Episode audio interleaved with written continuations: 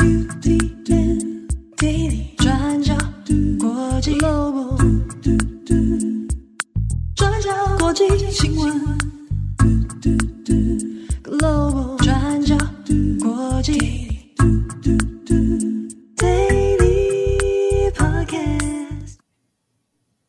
大家好，欢迎收听 UDN Global 转角国际 Daily Podcast 新闻，我是编辑慧仪，我是编辑木仪。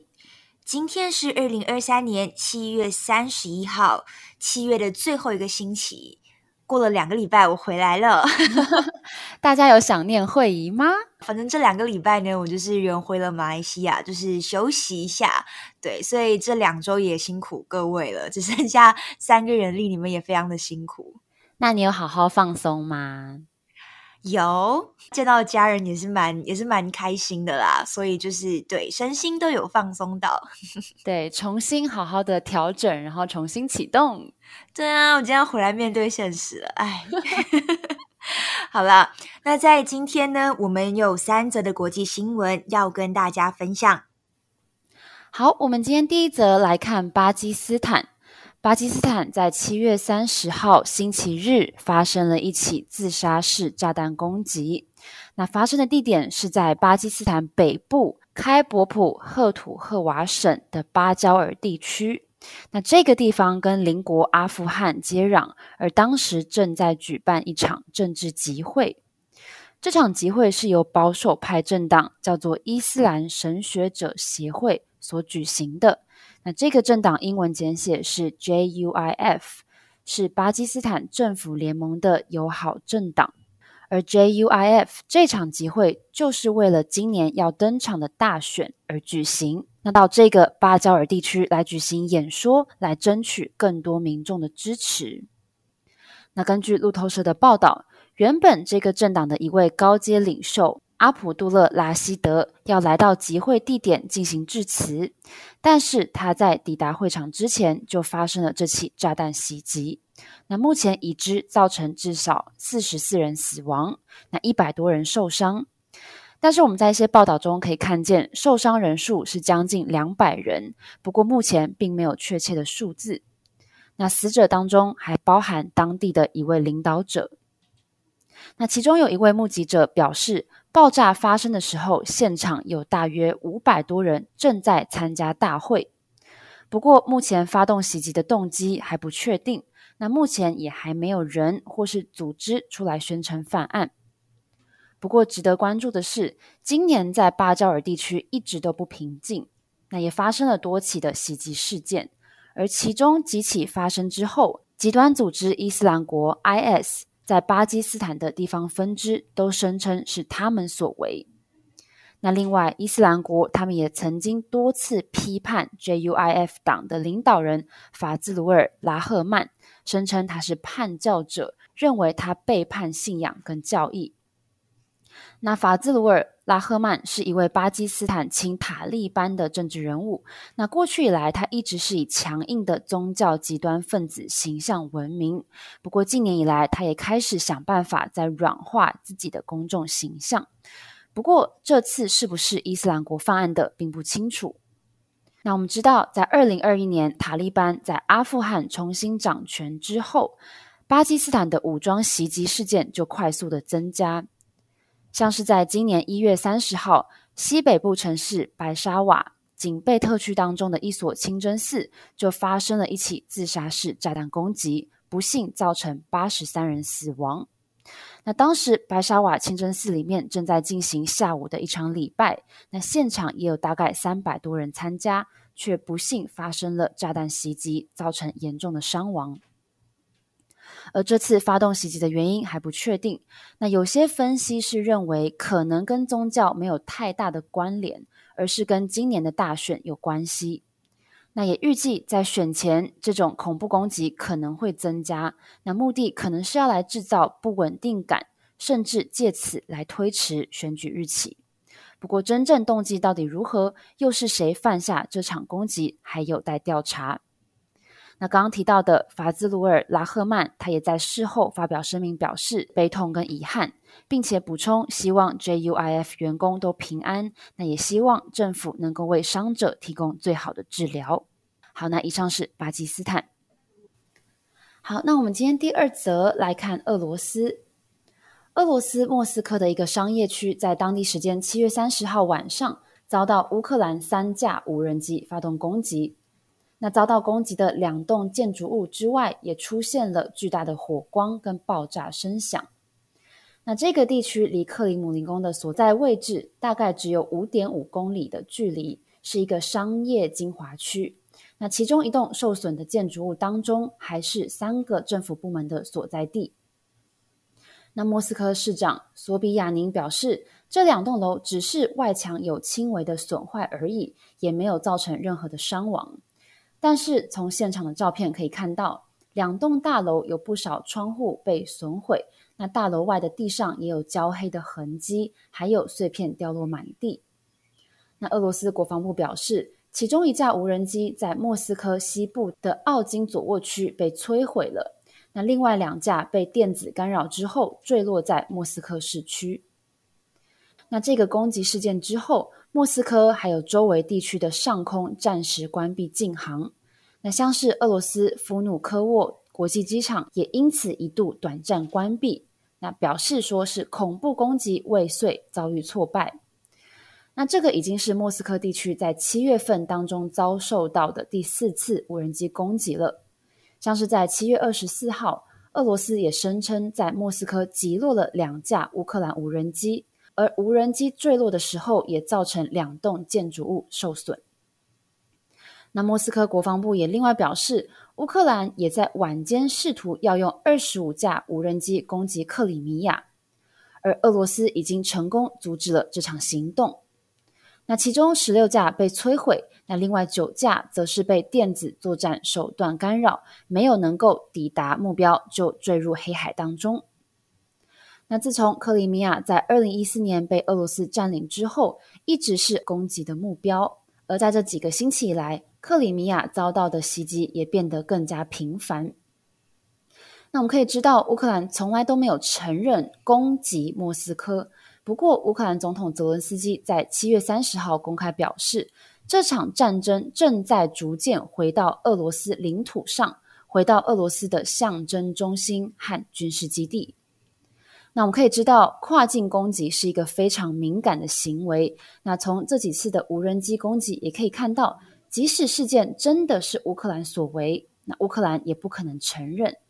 那再加上现在乌克兰的反攻行动正在进行，那现在俄罗斯也没有办法像在战争初期一样，让除了军人之外的官员或是民众他们能够远离战火，也因此。泽伦斯基语带暗示的态度也颇为耐人寻味，那也同时凸显了俄罗斯现在的处境可能已经越来越弱了。不过，泽伦斯基他也强调，虽然乌克兰已经越来越强大，但是俄罗斯在今年冬天可能再次攻击乌克兰的能源基础设施，也因此必须要做好万全的准备。好，那以上是俄乌战争。好，那今天的最后一则，我们要来讲以色列的司法改革。啊，这一题我们其实在上一个星期已经出了文字版，过去二十四小时来跟大家整理。但是呢，因为有听友希望可以在 Daily 上面来分享，所以今天呢，我们就一起来整理这个司法改革案。以色列政府在七月二十四号强行在国会上通过了具有高度争议的司法改革案。通过之后，随即引发以色列罢工。民众在过去一周也是不断的上街，那他们举着以色列的国旗，抗议政府不顾民意通过法案。那其中一名上街的民众在接受媒体访问时就表示，他依然热爱这个国家，所以他希望可以努力解决所有的问题。那也有民众担心，在法案通过之后，那他非常担心女儿的未来究竟会变成什么样子。那如果大家还有点印象，我们在今年三月的时候有和大家整理过，以色列总理纳坦雅胡要强行通过司法改革案，后来是在民众连续十二个星期的抗议之下，纳坦雅胡在三月二十七号宣布暂停司法改革的立法程序，那平息民怨。结果现在呢，他又强行通过了这个法案。那这个司法改革案引发的不仅仅是一般民众的愤怒哦，那以色列的各行各业，包括科技公司，那甚至是后备军人，也都加入了抗议的行列里面。那不满纳坦雅胡政府的决定，担心这个司法改革会摧毁以色列的民主制度。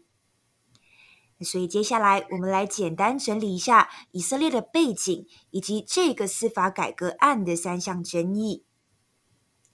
那以色列是世界上少数没有完整成文宪法的国家之一。那它的制宪进程从一九五零年代就陷入了停滞，所以以色列的民主基础都是仰赖以色列基本法来维系。那此外，以色列国会不是两院制，那大多数的法案要通过或者是修改，其实只需要简单多数决就可以了。那换句话说，那以色列的民主制衡机制是相对薄弱的。那例如，如果今天执政联盟控制了多数的国会议席，那就像现在的纳坦雅胡政府一样，那剩下可以抗衡以及监督国会的最大力量就是司法权了。但是现在纳坦雅胡的司法改革就会削弱司法权。所以接下来我们来看一下，那这个司法改革案呢，其实是有三个条款。那这三个条款其实都蛮有争议的。那我们一项一项来看。那首先在七月二十四号通过的，其实只是司法改革案里面的其中一项条款，也就是呢，政府要限制最高法院可以用合理性的概念来推翻行政还有立法机关决策的权利。所谓的合理性是指，那在许多国家的司法体系当中，那如果政府当局的政策没有充分的考量所有受到影响的对象，或者是有很多呃不相关的因素，那么法院便可以使用不具合理性为理由来推翻某一个政策或者是决定啊。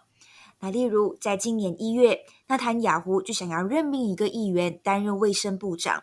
但是这个议员因为有税务犯罪在身，所以最高法院到最后是以极度不合理为理由，那裁定纳坦雅胡的任命是无效的。好，那再来这个司法改革案的第二项条款呢，他想要通过的是要赋予以色列国会可以使用简单多数决来推翻最高法院裁决的权利。那在现任政府当中呢，其实是由执政联盟控制多数的席位，所以如果现在失去司法权来制衡的话，这也等于是以色列政府的权力几乎不会受到约束。那这会影响的也不仅仅是以色列的弱势族群，那包括巴勒斯坦人也会受到影响。那我们看一下，纳坦雅胡领导的执政联盟里面，那有犹太至上主义者、以色列极右翼政党。那这些右翼政党呢，过去就曾经要求要全部占领约旦河西岸。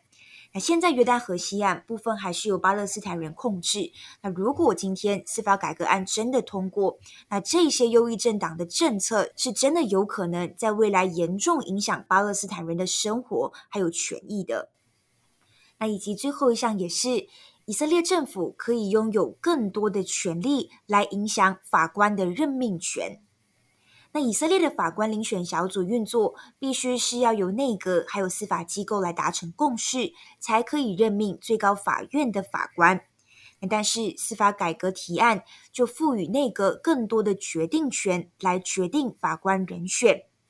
那在纳坦雅胡的内阁当中，其实有许多的阁员就批评最高法院，那认为现在的最高法院大部分是精英主义啦，那就认为呢，最高法院干预政治过多，并且经常将少数人的权利凌驾于国家利益之上等等。那这是纳坦雅胡阵营的说法。那所以，其实从以上三点的这个条款当中，我们也可以发现，这以色列的撕裂其实是相当大的。那纳坦雅胡政府还有他们的支持者是想要把以色列打造成更具有国族主义的国家，他认为呢，过去最高法院总是在跟自己作对。但是反对阵营的担忧，就像我们上面提到的，也就是担心司法权没有办法制约政府，那从此呢也会削弱以色列的民主制度。好，那么目前呢，抗议是依然还在持续当中的。那以色列的公民团体也已经向以色列最高法院提出上诉，那要求法官来否决这个法案。那但是大法官们真的会否决这个改革案吗？那现在还有许多的讨论。那主要是最高法院现在也收到了来自公民团体、来自民众的压力。那但问题是，每个决策过程都需要非常的谨慎。如果最高法院最后真的否决，而纳坦雅胡政府又无视最高法院裁决的话，那么最后就会引发以色列全面的宪法危机。那导致政府跟法院形成对立的关系。那像是针对这个部分，纳坦雅胡执政联盟里面的这个右翼阵营就已经出面表示，如果法院最后真的否决这个司法改革案的话，那就等于是一场未遂政变哦。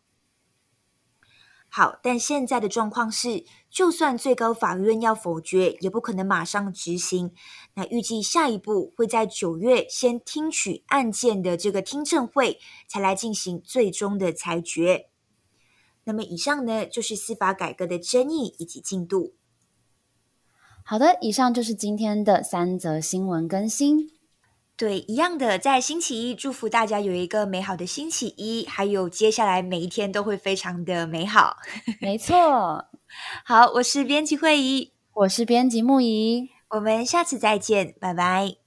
拜拜。转角国际新闻 doo，Global，嘟嘟